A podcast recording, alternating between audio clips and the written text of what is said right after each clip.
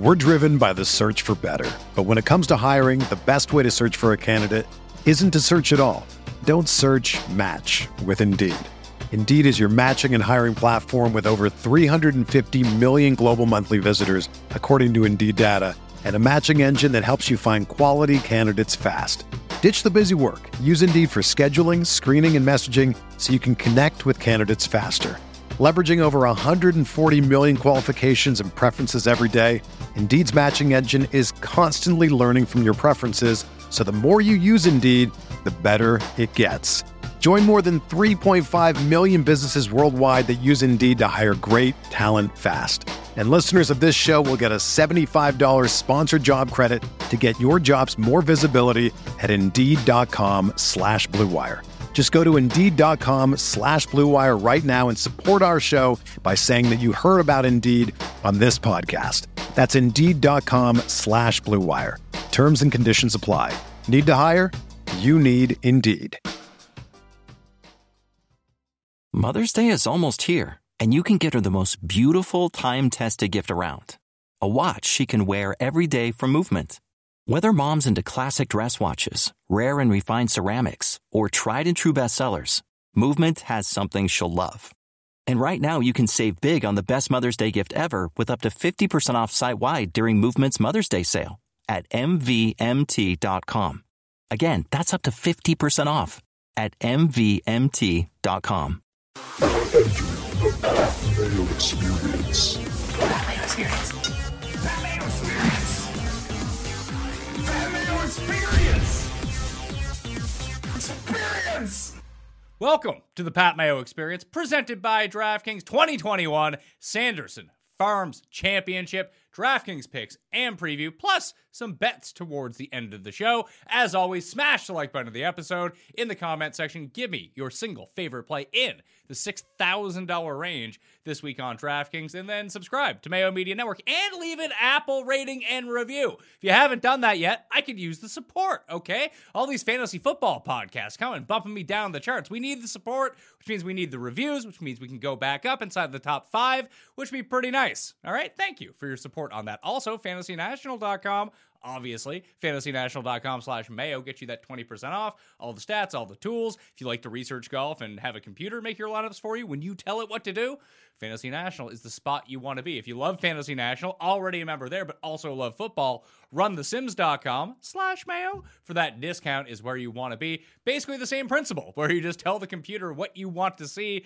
and if you need to do all your research you can do it at runthesims.com no golf listeners league this week week. It is a football listeners league but i have been generous enough to put it in the description of this video and podcast if you want to go play in that. Same rules $15 max three entry no rake best tournament on draftkings. You may as well play it. Better than throwing your money away in the millionaire maker put it that way. You have a chance to win this one. So the Pat Mayo Experience DraftKings Open. Joining me from FTNDaily.com, FTNBets.com. You might know him as Axis on Twitter, but I know him best as Brian DeCorti. What's going on, man? First time. Yeah, uh, thanks for having me, Pat. Glad to be here. Coming off uh pretty, I mean, pretty exciting Ryder Cup for me. I was on the U.S. side, so that was nice for a change. uh, last couple outs, so yeah, happy to be here. Sanderson Farms, pretty solid uh, list of golfers up top. So should be fun. Interesting bit of golfers at the very top. That's fair. What, what, yeah. what, what do you know about CC Jackson? Because when I went back and looked at, like, I remember watching this tournament every year. I can't remember if it's 15 or 16. That's the drivable par four, where there's this like one tree off to the left hand side, and whoever I bet on puts it to the left of that tree out of bounds every single year. So that's always fun to witness but it's it's a par 72. It's pretty long, but it's pretty easy at the same time. and we've seen just two completely different types of skill sets. When you're like Cody Gribble one, remember remember the Gribbler, the lefty? I do. I, I don't. Yeah. I don't think he golfs anymore. Uh, I actually went and looked, and yeah, I did not see stats for him for uh, I think 2019 maybe is the last I saw. Uh, yeah, Sanderson Farm, uh, Country Club of Jackson some shorter irons. Uh, like you said, we've seen Armour win here. We've seen Peter Malnati and then Sergio and Cam Champ recently. So it's it's pretty mixed bag. I prefer to lean towards the distance still overall uh, as a deciding factor, but obviously it's not uh, not necessary. It turns into a bit of a putting fest, uh, approaching 20 unders normally. So uh, kind of mix in a little more putting than I normally would on a given week. Given how uh, up and down that can be. Yeah, well, it's I mean that's how Sergio Sergio's ball striking in to green was so good last year, and if you go back and look at the numbers, he gained I think 2.3 strokes putting, and that was enough for him because he struck it so well the entire week. Then you start looking at the other winners, it's like oh, eight strokes game putting, nine strokes game putting. So if you try to factor in some of those guys that have those spike putting weeks, that could be the route that you want to go to. But the pricing's a bit tricky here, unless you have some like really legit sleepers you like this week. Uh, I don't know how many guys I'm really going to play from above ten thousand dollars because right now I'm seeing I got Burns. He's the most expensive at eleven thousand. He came third here once. That's a weird thing about this course too. Like, just go back and look at everyone. No one really has a great course history. Like even the guys that have come one or come in second, they like miss the cut the next year. So it's a really random tournament. Maybe because it's so easy. So you got Burns, Zalatoris, Sergio, who is apparently still in the field, Sung Jae, and then Corey Conners. That's the entire list above ten thousand dollars. Now on paper Obviously, Zalatoris and Sergio are probably Zalatoris probably is the best well-rounded game for here, maybe Sungjae, but this course screams Corey Conners to me. Yeah, and uh, I'm pretty sure this is where Conners had a solid run at it a couple of years ago. Um, his his terrible putting worries me, obviously. Um, I mean, I was looking at him; his upside is just so limited. He hardly gets any top fives, uh, plenty of top twenties. It's just at, at 10-1 uh, do I want to risk him maybe gaining half a stroke he it, on the greens he uh, per round? It finds that very difficult for him. Uh, you know, Sergio, you mentioned managed to do it. When I was looking through the data, he was the only golfer to gain less than one and a half strokes putting around since like 2015 or thereabouts. So again, he just smashed it uh, tee to green. So I don't know. I'm torn. I do like Burns, the 11K, like you said, though. There's not a lot at the bottom of this field that I was loving upon the the initial look. So I think I'm actually maybe leaning Sungjae. Um, I would be interested in Garcia. I don't know if I'm letting the Ryder Cup emotional letdown get in the way of me playing him. That that is very possible, but I think I would lean 10K range uh Sungjae. And I don't know if he'll be he might be the least popular in this range. I'm not sure. He's good enough off the tee. You know, the irons are always there. Uh, we, we've seen him roll putts in plenty. So I think he could be a little sneaky if you're going to go this route in the 10K range. Well, the best putter of all these guys is Burns. He just happens to be $11,000. Yeah. And I think you do want to concentrate your lineups whether it's three guys in the six or in the or like 110, 19, 18. Like once you take an $11,000 guy, like you're going down to, geez, Sabatini and I mean my guy Grayson Sigg is up there. Maybe we can play him. I don't know. S- Stephan Jaeger, like guys who in principle could be good plays, but you would not feel comfortable with any of these guys in your lineup.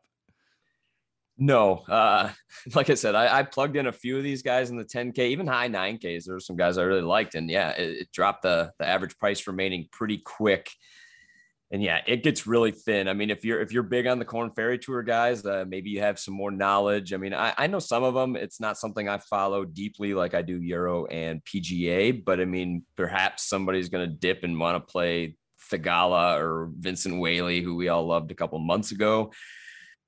I just find it very very hard. Like it, it really hurt to build some of those lineups with uh, using anybody in this range. Yeah, it's pretty tough. If so, I'm probably just gonna go Conners, maybe Sung Jae, but even Conners at the very high end. The one saving grace that he does have, and maybe it will end up coming through. He'll never have that spike putting week, so he almost he has to play the Sergio route if he's going to win this tournament. But all of yeah. his best putting performances, I think, in the past two years have come on Bermuda. No, that's fair point. And like I said, he's done it. He's shown up here before. It's just it's really hard for me even on any other week to just spend up on a guy who could easily miss the cut due to simply how bad he is in one of the strokes gain categories. Plenty of top 20s though. It's just tough for me at 10-1. True. And we've seen, like I said, the favorite rarely does super well here. Like Sergio won last year. I think he was 60 to 1. Yeah, he was not uh he was in a bit of a funk if I recall. I don't remember exact form, but it, it was not pretty. So the 9Ks, uh, I'm guessing you're doing it because I'm doing it because I've already made the bet and I'm going to play them on DraftKings. I think that makes us the same as everyone else in the world playing Mito this week.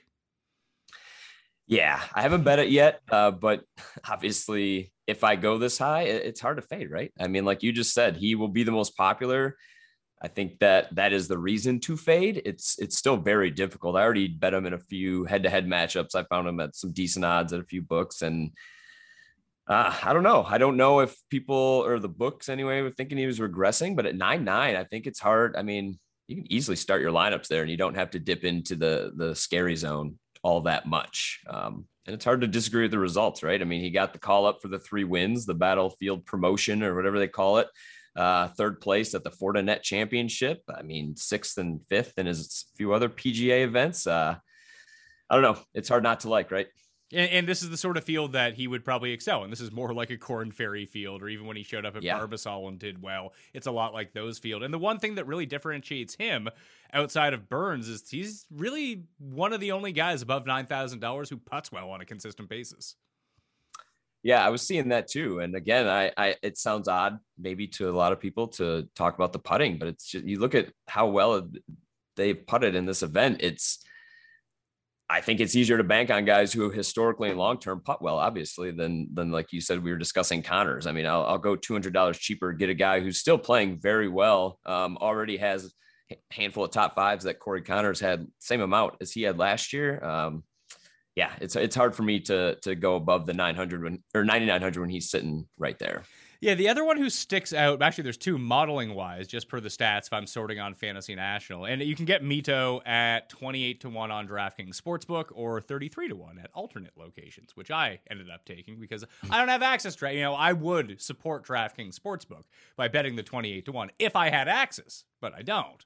So I, got I, I have to bet the 33. So I'm sorry about that one. I think you can find that one out there, though. Chuck Hoffman and Harold Varner per the numbers do really well. Siwoo is actually really up there as well in terms of yeah. uh, in terms of the overall like rankings when you look at everything that means a lot here. But I don't know if I buy into Varner at all. Like I don't like lately he's been a really good putter that's not something that's been a part of his repertoire over his career. I'd probably just go with like the Chuck Hoffman, Kevin Streelman old guy range instead. Like Streelman is like the old man version of the types of guys that win this tournament, like the Ryan Armours or the Malnati's. Like they don't hit it very far. They hit every single fairway. They're really good with their wedges. Can they get lucky on the greens? That that's the entire game here. Yeah, Streelman's weird. He rates out well for me also, and it, it's just one of those guys. It's like, do I really want to play Kevin Streelman. And I do this to myself plenty throughout the throughout the year where I just find it really hard to stomach and play some of these older guys, even though I know they can come out. Like Stewart Cink won twice last year. Um, I'm not saying Streelman will win twice, but it, it, it's not impossible. We see these careers last longer and longer. These guys find form. I don't know, part of it's technology or just better health these days. Uh, you mentioned Harold Varner. I I don't know. I get him wrong every time. I, I, play him every time he misses a cut, and I miss his his top twenties. So, like you said, he he feels like he would play well here. Um, that ninety two hundred range. I mean, Cameron Tringale rates out pretty well. He's just really really bad off the tee, which is something I actually think has shown um, some importance here in the past. So it's kind of hard for me to stomach that too at ninety four hundred. Uh, but overall, he was sitting pretty high of the 9K guys for me as well. So I don't know. I don't know. I I, I honestly could play Siwu, Tringale. I could play Varner. I just don't know if I want to. Like it's one of those guys where I'll just let him. If he hurts me, he hurts me. I, I don't seem to nail HV three very often. And and you mentioned Chuck Hoffman too. Uh, for the longest time, everything but his irons had been ailing him, and I don't know if he I don't know what he finally found. He was finally getting some top tens last year, which he had gone, it seemed years without getting. Uh, and the ball striking's still there. So I could definitely go back to Hoffman at 9K as well. Yeah, he makes a ton of birdies. That's sort of the Si Woo method, yeah. too. Like he makes a ton of bogeys and a try couple like quints throughout the weekend, but he makes a ton of mm. birdies. Like he's yeah. always giving himself. He's either in the water or he's ten feet from the hole. Those are the two Siwoo outcomes that you can get. So I'm probably I'm not going to bet Siwoo because his odds are just devastatingly bad this week, which usually means he wins the tournament. So I will hmm. play him on DraftKings along with Mito, and then I think that I'm going to go with Chuck Hoffman at nine thousand. The guy that in my mind should play well here, but just he's been really bad recently is Cameron Davis. Because if you go look at who's played well at like Rocket Mortgage in here, that kind of crosses over as hmm. well. And obviously, you know, he won there earlier this year. And when he plays well, he's perfect for this course. It's just when he doesn't play well, he's so bad. Uh, he has zero consistency. It's almost like the Cam Tringale thing, right? Where if he was right. seventy seven hundred dollars, I don't mind that he comes T twenty three. But now he's in the nines. Like, I just feel like his driving so bad that he's not going to win. Yeah, he's weird too. Like you mentioned, uh, you go through his results, and he's got the win at Rocket Mortgage, and it's been it's been nothing. I don't think he has a top. He doesn't have a top twenty five since then. I don't know if he had one prior to that. Really, uh, RBC Heritage, I guess, but oh, I don't know. Uh, I don't know if I could stomach Cam Davis again with with Hoffman right there at 9K. And if, if you filter the field, uh, I think if you go 50 rounds, filter the field, Hoffman's one of the best ones, just strokes gained total of that time frame in this field. So again, at 9K, I think I'd I'd I'd feel better playing him than Streelman as well. Um, Seamus Power at 8,800. If you dip a little lower, again, not the best off the tee. Um, I don't know if he these guys, you know, he won. I don't know if that that stress of finally winning, you know, he had been playing so great leading into that, and then he finished 60th and 31st. I don't know if that's just him like relief. Uh, you got your card. I don't, but I think I could I could get behind Power here. Um, what are your thoughts on Grillo? He is somebody I think has popped up here before, if I remember his course history, but another scary short game guy. yeah, a short game doesn't really worry me too much. He has a Right. he's come top forty both years that he's played here. He lost oh almost six strokes putting one year, and then he lost again the next year, but not as much. So he's gonna d- do. He's the exact prototype of the guys that we talked about who have won here, except he can't putt. That's always just gonna be such a problem for him uh, when it gets to these like my like if Grillo wins again, and it's been a long time since I think it's 2014 his first ever start when he won. I feel like Heritage is a course where he could win because you could theoretically win that at minus eight. Like minus eight, I feel like he can do. Minus 22. and he's played well there. Yeah. Yeah, minus 22 is just so tough for him because he'll get to like minus 16. It'll be two shots Right. off the lead. It's like, oh, he's at minus 10 all of a sudden. What what happened? It's like, oh, he missed three two foot putts. Great. Right. And that's where I guess where the putting comes in, right? Like you can't get to minus 20 if you're not rolling in the birds. So I, yeah, I, I guess I hear you there. That, that kind of brings me to this whole range with Ortiz and Wolff, Garrett. Like I kind of just skipped over the 8K Don't, range, to don't be quite do, honest. Don't with you. do it. Play Matthew Wolff. Play. Yeah, you think so? Yeah.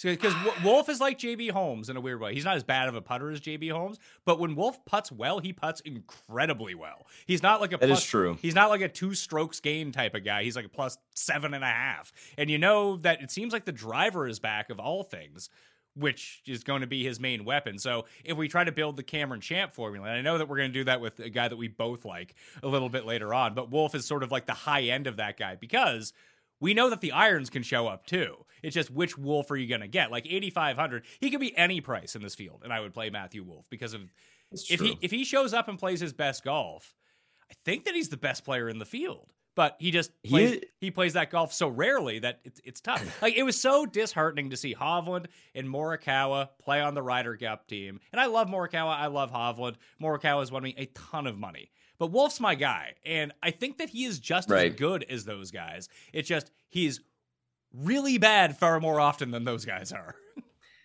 yeah, he has not found his consistency. Yeah, when they all came into the the at the same time there into the tour, I mean, they really weren't differentiated. In fact, he had the biggest uh I don't know, light shown on him, if you will. Uh, and yeah, and he's the best GPP player, right? He's exactly what you want. It's first or last. I mean, he's finished very well in some big tournaments. You know, he's got it in there. Like you said, I think you convinced me at least to roll him. I mean, he's got to be in a few. You're right. He does fit the profile that I'm looking for too. He can he can roll the ball and he is a very strong driver of the golf ball. So yeah, I think you talked me into Wolff here because I was going to skip pretty well this range. Um, Mr. Autumn himself, Patton Kizzire, maybe could have found himself onto a few lineups for me. Um, again, some of these guys, I just try, I really avoid them throughout most of the year. And then you get to the fall and it's like, well, I gotta, I gotta play some of them. Right. And Kizzire has been okay off the tee. The irons have been really, really bad though, but yeah, good putter. Like he kind of fits something I'm kind of looking for. It's just, it's a stretch. Yeah, well, Roz is not Yeah. here to make the case for Aaron Wise, so maybe we Fair can skip over him. Although yeah. he's he started to I show mean, up a again, he got the profile, I guess, that Yeah. I mentioned off the tee.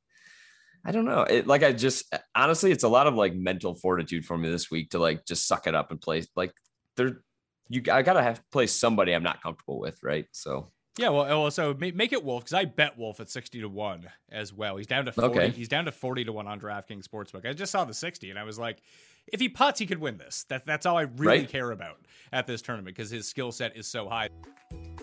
Do you wish you got into Bitcoin sooner? Yes, for the last time, I do. But now, BlockFi has the world's first Bitcoin rewards credit card, so you can earn Bitcoin on all qualifying purchases. Introducing the BlockFi Rewards Visa Signature Card, it's the easiest way to get Bitcoin by just making everyday purchases. Grow your Bitcoin portfolio when you buy your groceries, pay your bills, fill up the gas station, or whatever it is that you use your credit card for. Get your Bitcoin that way. You can earn 1.5% back in Bitcoin on all qualifying purchases with no reward limit. Plus, there's no annual fee and no foreign transaction fees, which is great for me, who does a lot of international shopping. Just Bitcoin earned on every single qualifying purchase. Now it's time to start or ramp up your Bitcoin portfolio. Bitcoin saw a 230% annualized return in 2020. In fact, Bitcoin was the best performing asset of the last decade, outperforming the NASDAQ 100 by 10 times, according to Yahoo Finance. BlockFi is a leader in crypto and was named to Forbes' FinTech 50 list in 2021. Plus, BlockFi is the easiest place to buy, sell, and earn crypto. There's no better time to sign up and start earning Bitcoin today. Right now, our listeners can get a bonus of $25 in crypto after you make your first purchase with the credit card when you sign up at blockfi.com slash mayo. That's a $25 bonus in crypto deposited right into your account after you make your first purchase. But you got to use my URL, blockfi.com slash mayo. Start earning Bitcoin back on all qualifying purchases today. blockfi.com slash mayo. Not all will be eligible. Geographic, regulatory, and underwritten restrictions apply. Fees and terms are subject to change. Additional terms and service at BlockFi.com. BlockFi is a financial technology company. Bank services provided by Evolve Bank and Trust, member FDIC. The other guy who's kind of like that, and as Raza would point out, he is European Grillo, and I am playing him at $8,000, and I also bet him to win. It's Matthias Schwab because he is like that armor profile type guy. Fairways, irons, pray he makes some putts. Yeah, he uh he has hurt me in so many ways over the years, and now he gets to do it on the PGA tour. So I'll, I'll be right there with you. I mean, I I I can't I, I can't quit Schwab. He he finds himself in my lineups far too often. Uh, maybe he'll find uh, maybe he'll find a better flat stick, better putting coach in America. I'm not sure, but uh, he's going to need it to stay on tour. So hopefully he starts off with a bang here because 8K, he is a guy where I think if he could start rolling, you won't necessarily get him at 8K too much in fields like this. Uh, I feel like he's he's a good enough player. Well, he will start to creep into the nines in a field like this if he can keep keep rolling. Um, and another not no namer, um, but a new guy to the tour down here I liked as well was Taylor Pendrith at 7,800. Um, just crushes the ball, puts well, but doesn't do much else. Uh, so, like you mentioned beforehand, uh, the Cam Champ route. So I think that's somebody. Um, maybe he'll go in the same lineup as Wolff. We'll just go all out with that particular lineup. Yeah, the the fans of the Pat Mayo experience know my love for Canadian Taylor Pendrith, and I never really get behind Canadians, although I'm going Conners and Pendrith this week. Because yeah, I see the exact same thing that you do. He's number one in this field off the tee, uh, and it's not even particularly close. and nope. the putting is not bad. Like you said, when you follow him on the Korn Ferry Tour, you see these like spike performances. Like, and it's it's usually like, oh man, he must have gained like nine strokes putting. It's like no, he gained his normal like three or four. He actually yeah. just didn't lose six with his irons this week. So if he can just play neutral to the field with his irons, do everything else the way he normally does, I don't see why you can't take advantage of a course that's a par 72. One of the holes can be, you know, you can make eagle on them. You can drive another one of the par fours. Like, if you can harness your driver this week and you have the length, it's a huge advantage. Yes. Um, and like you said, I, it was actually surprising because he had some uh, RBC Canadian stats from way back, uh, 2015, 14, and he putted well in those too. Because I, I was kind of, you know, you don't really find too many too many elite drivers of the golf ball who managed to to roll it. And again, it's not a, a, huge sample, but it's nice to go back even that far and and see that he can he can roll enough in, uh, give himself a chance. Like you said, it's it's the irons, but again, um, big upside with him, I think. So 7,800 for sure. Because again, it starts getting really thin for me down here. Yeah, I, if we're gonna play that game, if like Wolff is a target of mine, if Pendrith is a target of mine, I feel like Keith Mitchell should also be a target of mine too. You know, Bermuda Keith. Yeah, he's another yeah. one. Like even if you go back and just look and look at his past four outings, like two of his outings, he gained over five strokes putting. Like it happens for him just randomly out of nowhere. We know he's gonna drive the ball well. Can he do the other things? Maybe it's happened before. I wouldn't count on it, but putting, driving, it's gonna get you a lot of birdies, yeah. and I don't think anyone's gonna play him.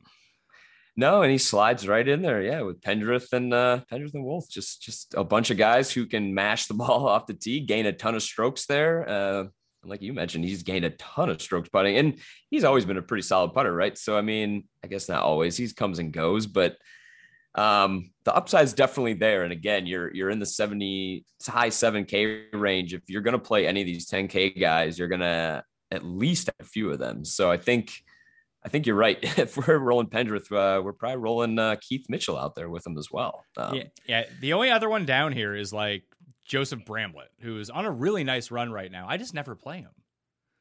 No, he's somebody I overlook quite a bit too. But uh, yeah, coming off uh, pretty happy times on the Korn Ferry tour for him.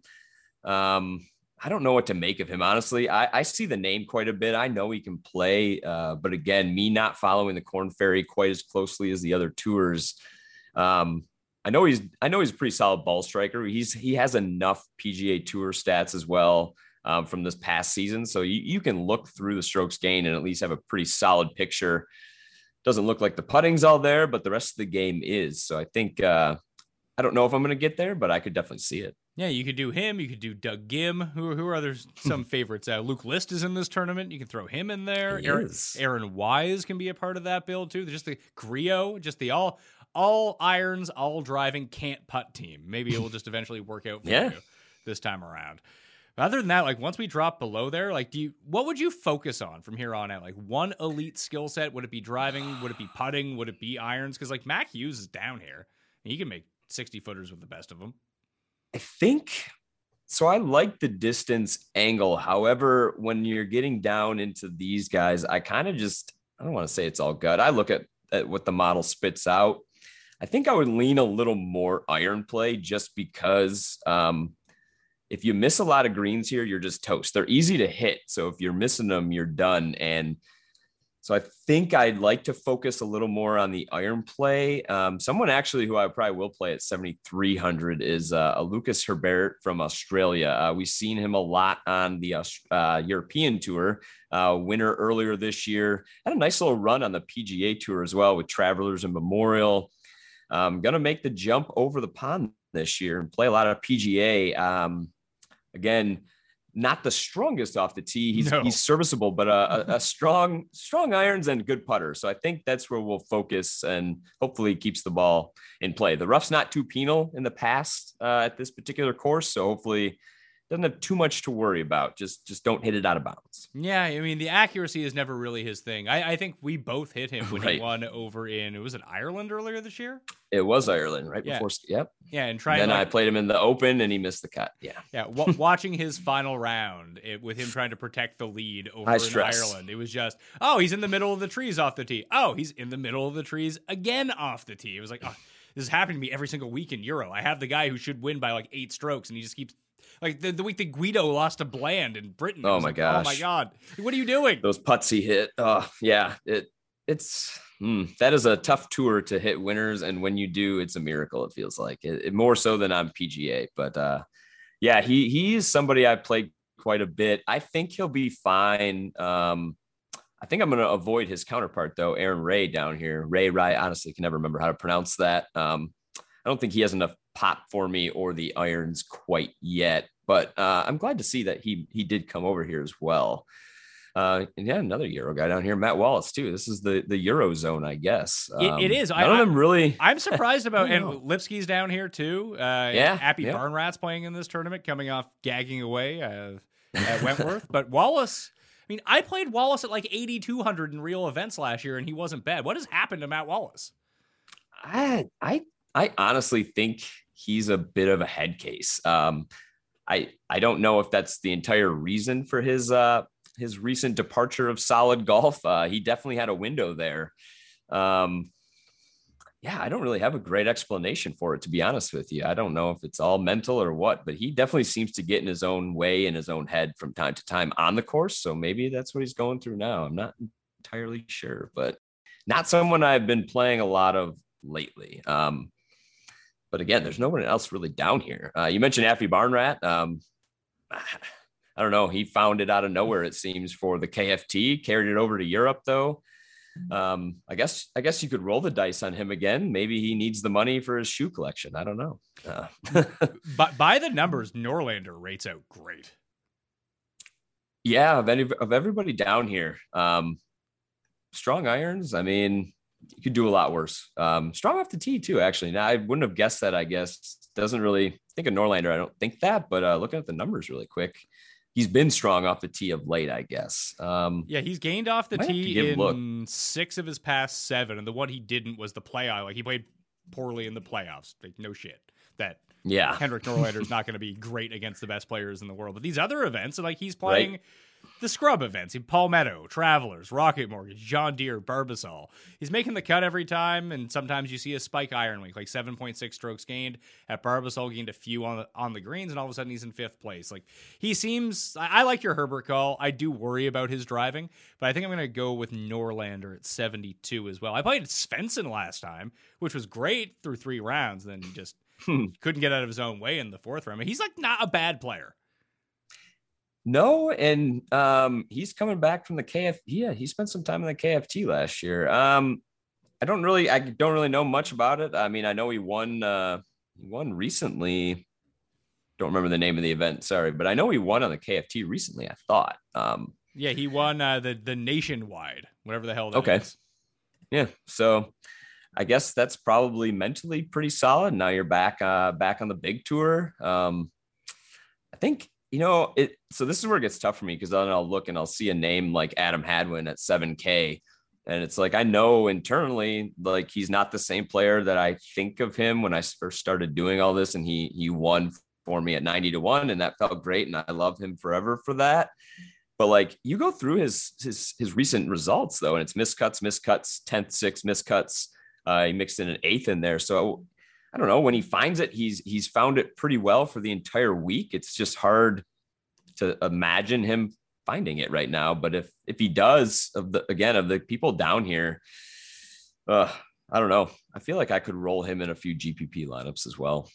Uh I wasn't joking about Greyson Sigg, by the way. I think that he's not oh, bad. Yeah. He he makes every cut essentially that in every tournament that he plays in. And now that we're down here, we're just trying to find someone to sneak through through the weekend. And then I can get behind my yes. guy Sigg. He's probably smoking cigs on the course. That sounds great. He's gained off the tee in each of his past four PGA events, at least gained with his irons in three of the past four over a stroke in those. Gained around the greens, gains putting his last two. Like, I, you're really throwing darts when you get down here, but at least this guy showed like a modicum of consistency. Yeah, no, you could do a lot worse. Um, I mean, I've I always find myself playing Adam. Like that's just somebody I seem to gravitate to in, in this type of range. And again, doesn't do anything particularly great, uh, but he he's consistent with the irons and the putting. So I guess you know he makes enough cuts. Um, I feel like that's another guy that I, I, like to plug in down here. Maybe a Sepp Straka going back up to the seven Ks though a little bit. Um, yeah, I don't know. It gets real thin for me. There are a lot of names down here that I just don't play very often. This could be a tournament to do that though. So when we get to the 6K range, again, smash the like. Give me your favorite play in the 6Ks. You talked about Vince Whaley a little bit earlier. Brian yep. Brian Stuard's the type of guy that could play really well at this event. If it's just fairways, irons, let's go make some putts. Feels like that's something that he could do. Bryce Garnett is another one who's just directly in that mold. John Augenstein actually played really well at the Fortnite is what I'm going to continue to call it because I don't want to have right. to remember it. Hopefully, it's a one and done in terms of sponsor names. But he was supposed to be really good, and then he wasn't good at all. But then all of a sudden, he shows up. It's like, okay, did we just have to wait a year for him to get his like? Uh, I think he's still playing on sponsors exemptions at the moment, and you know he's going to need to make some moves in these events. What was he? I think he was third at in Napa. He was sixth. Yeah, gained across the board. The irons were immaculate. The irons are always good. It's just really his driving that's not yeah. all that great, but it seems to be getting solved a little bit. Like this guy is of the highest pedigree when it comes to amateur players.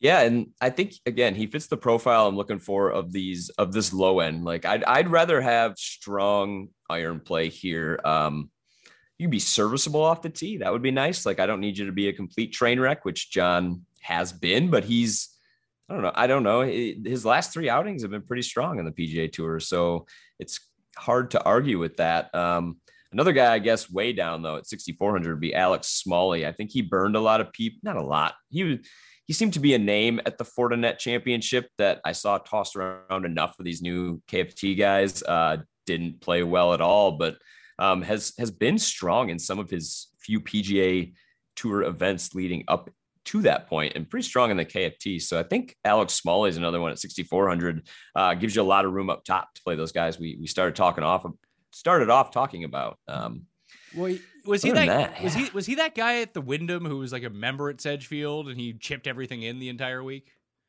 I honestly don't remember. I know he played well at Wyndham this year, uh, well enough, 29th. But yeah, I, I think that was him. The escape. Oh my God, Austin Cook is back in the field.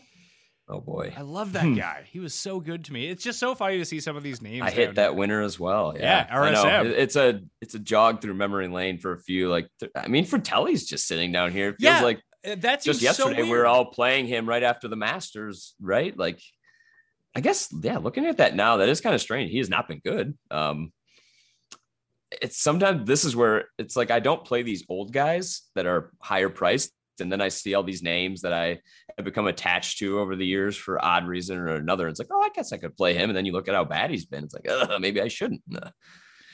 It's I don't know, like Trey Mullinax down here. That's a feel good story back on the PGA Tour. Um, I played him at. I don't know if that I played him at Napa.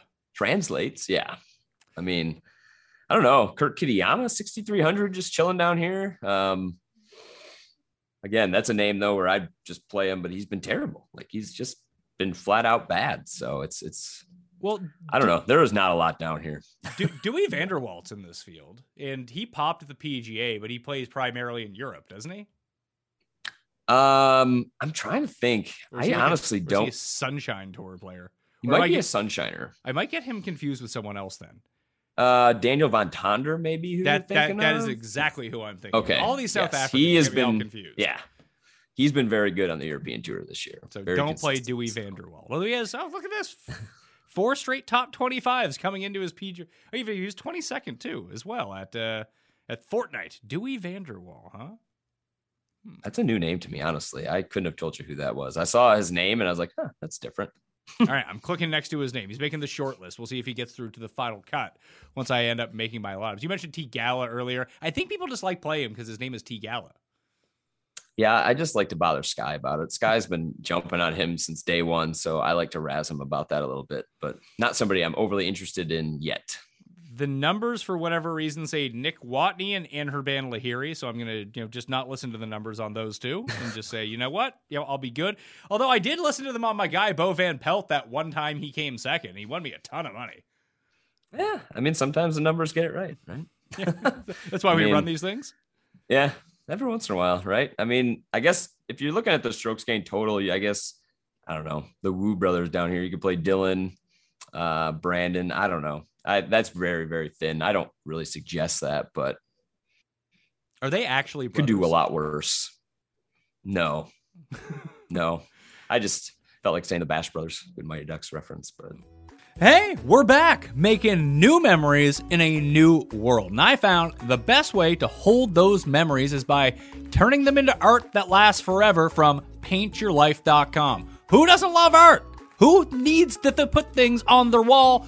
That would be me. Me and my family. We have way too much wall space, so putting some art from Paint Your Life really works out in our favor here. If you want to give a truly meaningful gift, you've got to try paintyourlife.com. Get professional hand painted portraits created from any photo at a truly affordable price, or combine photos of people's or places that you love into one painting. It's fast. You can receive your portrait in as little as two weeks and send any picture yourself, your children, family, a special place, someone you loved who isn't around anymore, a cherished pet, or even an action shot of you or your children playing your favorite sports. It makes the perfect birthday, anniversary, or wedding gift. And trust me, It's hard to find gifts for anyone these days, especially when you get to my age. You know what to do it. And like sending people like a, a $50 bill really isn't cutting it. So get them something that's super personal and they're going to absolutely love at paintyourlife.com. At paintyourlife.com, there's no risk. If you don't love the final painting, your money is refunded guaranteed. And right now, as a limited time offer, get 20% off your painting. That's right, 20% off and free shipping. To get the special offer, text the word Mayo to 64000. That's Mayo to 64000. Text Mayo to 64000. Paint your life. Celebrate the moments that matter most. Terms apply, available at paintyourlife.com slash terms. Again, text Mayo to 64000. Healthy snacks have a bad reputation, and let's be honest, most don't taste very good. They don't fill you up, and they certainly don't satisfy your cravings. This episode is sponsored by Munk Pack, who makes snacks that taste like our favorite sugary treats, but with one gram of sugar or less. Munk Pack Keto Nut and Seed Bars contain one gram of sugar or less, two to three grams of net carbs, and here's the thing. They're only 150 calories. Also, they are delicious.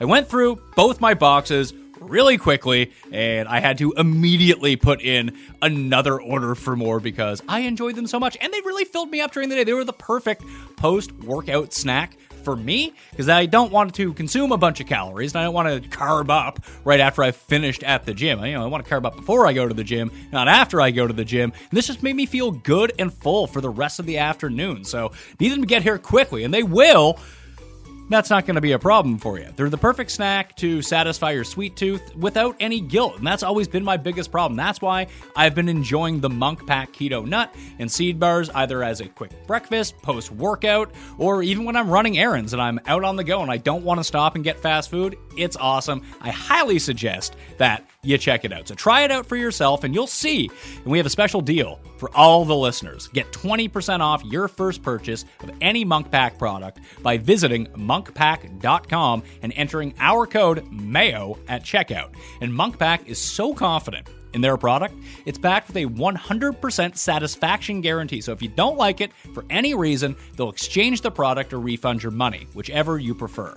To get started, go to munkpack.com. That's M U N K P A C K.com and select any product. Then enter code MAYO to checkout to save 20% off your purchase. Munk Pack, delicious, nutritious food you can count on. We thank them for sponsoring this podcast.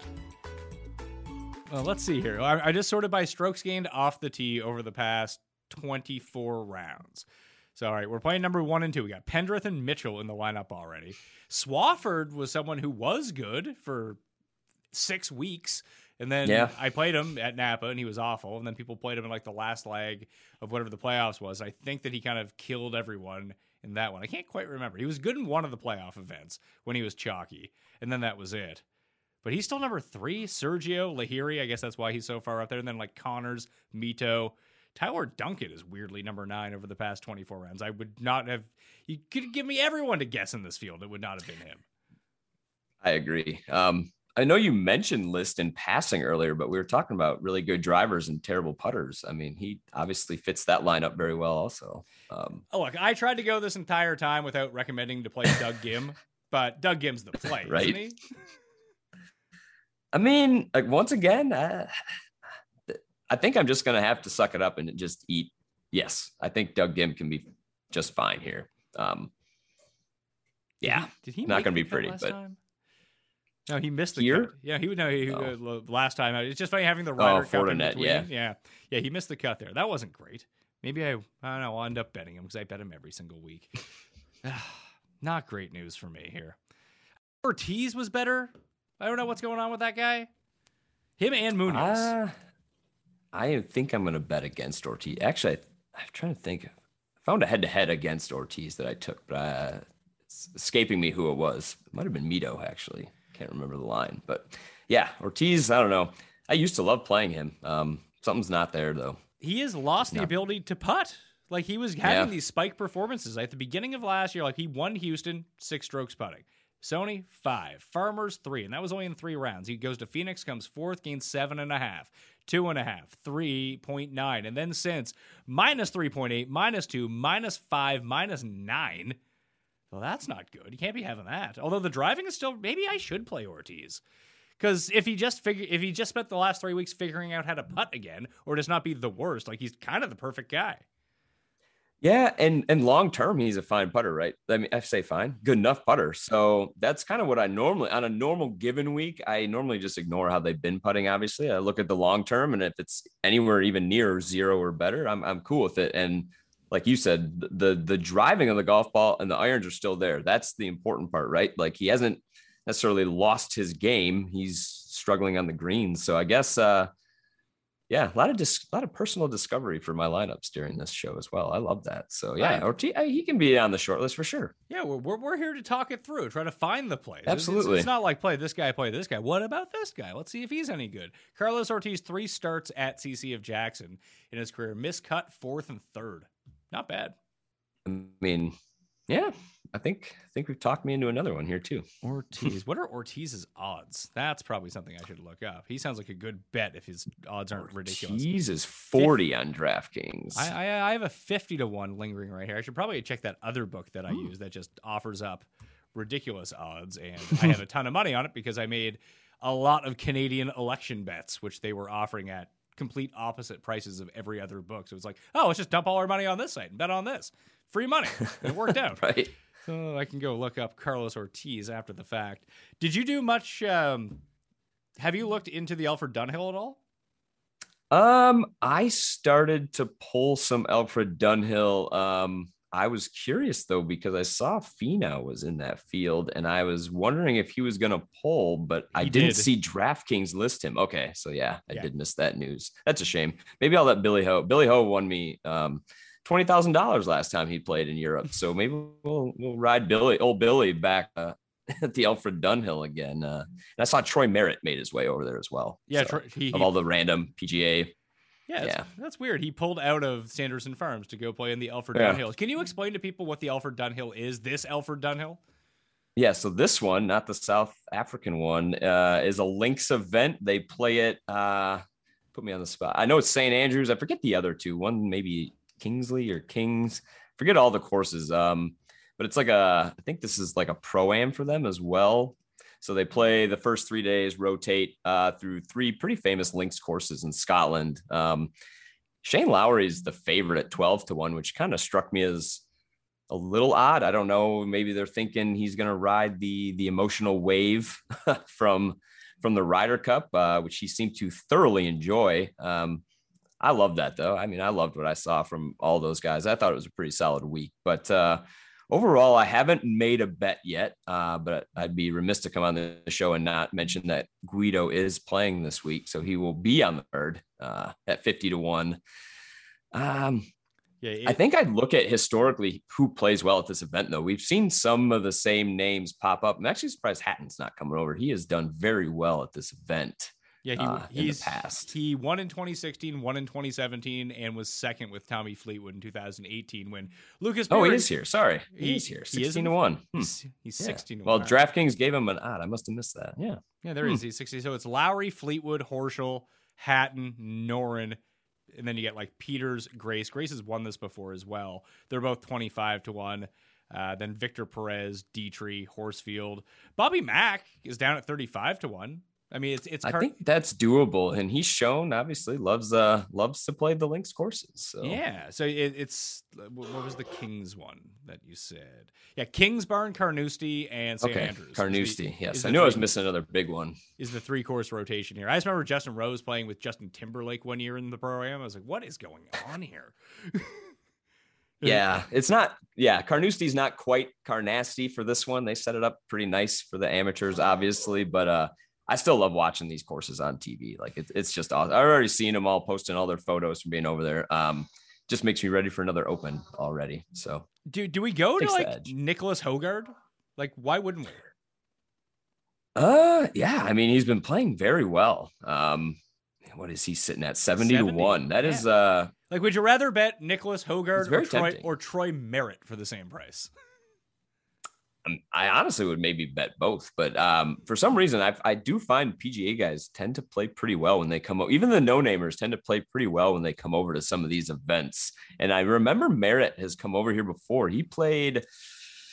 He played the Switzerland one at Kranzer. I forget uh, the Omega Masters. Like he's come over and played that before. So he he there must be something. I think he's played in Germany too. He must enjoy coming over here. But uh no, Hojgaard is probably the the better, smarter bet at 70 to 1.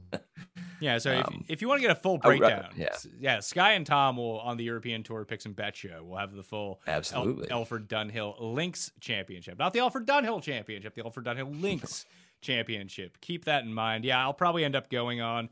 Oh, geez, Laurie Canter's playing as well. This tournament's going to take all my money. That's not great. Ah. Yeah. this Okay. pre- pretty solid field. Let's talk about some bets for just overall golf bets this week. I bet Mito at 33, Wolff at 60, Schwab at 60. I might get talked into this Ortiz at 52. Why? What do the books know about Taylor Pendrith? Do they just know that I'm going to bet him, so they make him the worst odds possible? Yeah, I uh I don't know. I don't know if he got hit somewhere before I saw openers or what, but I uh I was surprised at how low that was. Um unless they're profiling it the exact same way. Uh 50 to 1 did seem a little low. I was kind of hoping I'd open the book and find him at a nice at a nicer higher number. Um that was shocking to me as well. I But mean, he, was like that the last time out too, though. It's like you think that he would like, let's start Pendrith off at like 150 to one with the rest of the Korn Ferry guys. Like, no, no, no, no. he's going to be 55. It's, what? Why? Yeah, I I don't. That one is kind of shocking to me. I I assume somebody must have popped that and they kept him there from last week. Maybe that's really my only explanation as to why he's sitting there. Um, I know you mentioned Mito we were talking uh, DFS at 28. I'm probably gonna have to look heavily into that. I don't think I'm gonna get below that, um, but I I feel like I'd really be sad if I missed out a Mito win with everybody else. So I think 28 to one. Um, it's a solid enough number. I probably make it a little higher, but with these outrights, there's so much different luck involved that I, I don't mind hitting a few numbers that are slightly off. Um, even if I think it should be a hair larger. Um, I'll probably bet Herbert too at 80, I believe. You must shop around for that, but I know he, I, I'm he's sta- sitting at 80 at DraftKings. Yeah, he's sitting at 80 at DraftKings. I'm staring at 111 to 1 right now, though. Okay. Yeah. So I think that's someone else that I'll probably get to uh, further on down here. Again, it's been really hard to pull the trigger on some of these numbers. So, like, I, I opened the book, like we talked about. So Wallace is sitting down at what sixty some odd hundred on DraftKings um, for DFS, and he's at eighty to one outright. Um, I don't know. I, that seems low to me, though. Like, I feel like he should be in the hundreds at the way he's been playing. Um, Schwab at 65 seems tempting. See, I'm just getting sucked into all these guys that I would bet in other events. Yeah, like, Not if, normally. If, they were at the Alfred Dunhill, you would bet them. Yeah. yep. And I, yeah, honestly, I mean, this this field isn't exactly it's deeper, but I mean, he's played in plenty of fields like this that I've probably bet Schwab at worse numbers. So Uh, Is it a worse field? 65 is tempting. I mean, it's it's a better Uh, field. no, no, top. I'm not saying it's Yeah. worse. I'm saying, yeah, yeah, yeah. Um, no, I'm saying I bet Schwab at worse numbers and probably better fields in Oh, yeah. past European events for sure. So this field shouldn't be too bad. But I should almost blindly bet Adrian Meronk because that guy is my guy, Pol- Poland's finest. Because he's very Yeah. distinguishable when you see him on the course. he he's uh yes, he is very unique, unique look. I'm trying, trying to find anyone Um, here at the bottom. Is anyone just randomly play his man Lucas Bjerregaard 150 to one? The only reason that I said um, ah, Nikolai Nikolai Hojgaard was because Danes have played really well at this competition in the past. I, I don't know what it is. I feel English um in general, the northern European countries, uh yeah, Nordic countries, English uh have seemed to have not a stranglehold on the event, but yes, they have definitely shown up. I've noticed that as well. I don't know if that's um, you know, it's getting a little chillier here. Uh, I live in Michigan. I'm sure it's a little chillier there over. Well, it's always chillier there over in Scotland. So I, I don't know if that's part of it. If they're just used to that, um, it sounds almost too simplistic. But then you look at the results. It's sometimes it's hard to argue with.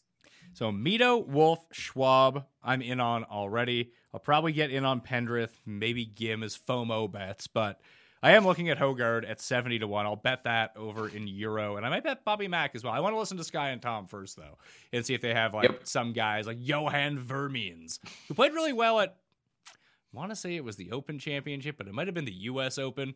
Now I totally forget. But I, it, I think it was at the Open Championship because he plays well at links courses. Johannes has been good to me over the years. He's another guy who just seems to putt very well too. Uh, finally found some form this year, got it done. So I, I was happy to see him um, get a victory this year over on that tour. So Problem is he's 45 to 1. yeah, uh, I'm not betting that, but um, he is a he's a DFS favorite. When they post those contests, that may be somewhere to look to play him. So you won the 20K at Wentworth, right? On DraftKings? Correct. So who who was in the who was in the rest of that lineup?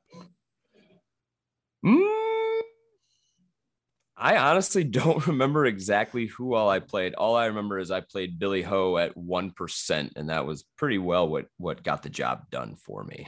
Why wasn't anyone Um, on Billy Ho? Uh, I don't know. He had been playing pretty well on the PGA Tour. Um, I honestly can't tell you why. Uh, I forget who was- else was up. There was someone else who sucked. Oh, Viktor Hovland sucked all the ownership. That's who it was. I knew there was someone up there. I liked Vic, um, but I knew the entire world was going to play him in that um, $555 GPP. So I, I didn't think I'd get Billy at 1%. Uh, but I was quite happy when I did. And then, yeah, uh, the magic happened and he, he pulled it off for me. So that was nice. It's nice to hit the nuts on uh, the one or two times a year that we get large European tour contests. So I, I went and looked at the the early ownership up at fantasynational.com. And we're recording this on a Monday evening, so this will not be the case by the time it comes over. But it, I think it's good to see who people's first clicks are always going to be if they're going to generate Mhm. lineups or star them. Charley Hoffman, Seamus Power, Sung Jae, Mito, Chez Reavie, who I don't even think we brought up, and then Lahiri at 6200 bucks. interesting. Yeah. I mean, you brought up Lahiri too, right? So there must be something, uh, something showing up for him. I overlooked Lahiri as well. He didn't show up for anything for me. Yeah, the, the stats really liked him. I think it's because it's his off the tee game is very good. Yeah, he's gained an eight straight off the tee, averaging around like 2.3 strokes gained per event. Hey, let's see. He's made three cuts in a row. He made the playoffs last year. Playoffs. All right. He's an, he's another guy who, if he's putting well, he's going to putt amazingly for a week. Yes. But normally he um, loses five strokes. right. So I did look it up really quick. I guess I got to play Schwab. He was in my 20K lineup as well. So it was Horschel, Bezuidenhout, Schwab, Bland, Korhonen, and Kawamura. So I guess those are my guys now too, tied to all them. Oh, oh Mikko, the, the Finnish flash? Yeah. Yeah. There we go. Little 3% Mikko that week. So Yeah. So of all the top end guys, looking at it right now, let's see who people are not using. No one's using Keegan at all. He's like one percent so far. That's by far the lowest. Siwoo is the second lowest after him at like nine percent, and then this like middle eights. The the whole range that you said you were skipping over is also seemingly Yeah. devoid. Below ten percent right now, actually below five percent right now. Ortiz, Wolff, Woodland, CT Pan has yet to have anyone click on his name. So Schwab zero percent, Bramlett 0.6. So at least early, right. at least early, and this is with how many members of this is with a thousand people favoriting players. So I wouldn't worry too much about it right now. Or sorry, sixty sorry, sixty-two people have gone in and made their like selections, including me, of putting stars next to guys' names. But it does strike me as the contrarian build right now would, Yeah. would be start with like Conners or Mito and then just hit two of three of Ortiz, Wolff, Woodland, Pan, Schwab, Bramlett, Keith Mitchell, Pendrith. All those guys are below 5%. And they then use whoever else you want. Yeah, I might have to rethink skipping that because um, I always do the the beginning, the very first clicks throughout the week, and then as the week goes on, um, I've definitely become more of a contrarian player um, over the last year or two. Uh, seems to have worked out pretty well too. So it is hard to stomach sometimes, but uh, you're you're playing for the big weeks, right? So you know that like in Europe, the one week will pay off your season, and then you're free rolling, right? So uh, I think I'm gonna have to. I know you already talked me back into Wolff, so I'm gonna have to go reconsider uh, Ortiz, Ortiz and Wise, I guess, in that same uh, same zone. Oh no, people are using Wise. Oh, Wise is yeah. Yeah, right. yeah. Why? Why? Why is Kazai's? why, why is and my guy Ghim? Uh, people are actually going to. You know what? As we're speaking right now, I'm going to go bet Ortiz. I just want to make sure I get the best number here. Where are you at, Ortiz, on this other site? The one that always has the no, 44 to 1? No, thank you. I'll take 50 to 1. Thank you very much. Let's get Yep. on that one. Carlos Ortiz, 50 to 1. Let's do it. Yeah, don't hate it. In. So there. I think I have my entire card for the week now. Mito, Wolff, Schwab, Ortiz, and I might uh, I might end up with like all like the random dudes I like to buy. I might follow you on Herbert though. I like that. Yeah, Mito, Herbert, and Schwab. I think would be my first three clicks here. All So, right. yeah. Let everyone know what you are up to at FTN Daily. Oh yeah, so every week uh, I'll post. If you're into the betting side, uh, I run my own model odds. I post those up. Uh, obviously, the picks come with that. Uh, do some little PGA projections as well as uh, a nice seven under seven article when you're looking for. That'll be a fun one this week uh, with everyone down there. So uh, yeah, if you follow me on Axis underscore DFS Twitter, uh, you can get all the content links there as well. So yeah. All right, I'll go in on Herbert, and you know what? I'm going to do Norlander too, because why not? 140 to one. Done. I've made Ah. way worse bets than that. So yeah. PJ was easy this week. Oh, that was an easy one. Thank you all for watching. Thanks for being on the show, man. This is fun. Oh, absolutely. Thanks for having me. Uh, yeah, anytime. Yeah. So we got Fantasy Golf Degenerates with Kenny and Tambo on Mayo Media Network. That's going to be out on Monday evening. You could probably catch it on Tuesday morning and the rest of the week, obviously. And European Tour picks and bets with the Alfred Dunhill Links Championship. You got Sky, you got Tom. A real live Brit is on the show, so he can probably tell you how much he hates Scotland or something like that. I don't know how they feel about it over there, but he knows a ton about golf. So, and he also doesn't sound like that. He has like one of those refined British accents, like he's Sherlock Holmes or something. Anyway, listen to Tom, listen to Sky, sub to the network. You can check it out over there. I'm Pat Mayo. Thank you for watching. I'll see you next time. Experience! Experience!